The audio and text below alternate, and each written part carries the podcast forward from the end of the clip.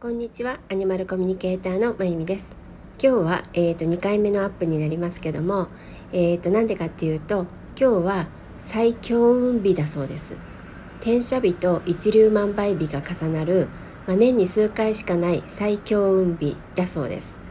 なのでまあ今日は転写日ということがあって許すということについてちょっとだけお話をしたいと思います。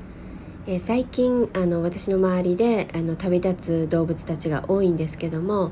あのよく飼い主さんからあの聞くのはやっぱり、えっと、ああすればよかったとか治療はどうだった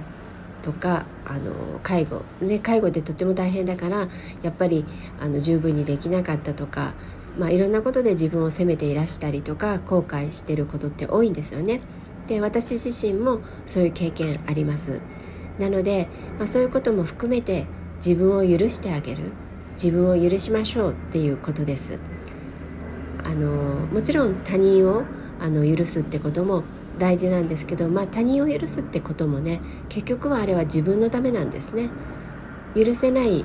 こう他人を許せない自分を解放してあげるってことなので、まあ、他人を許すということもそうですけども自分をあの許してあげましょう。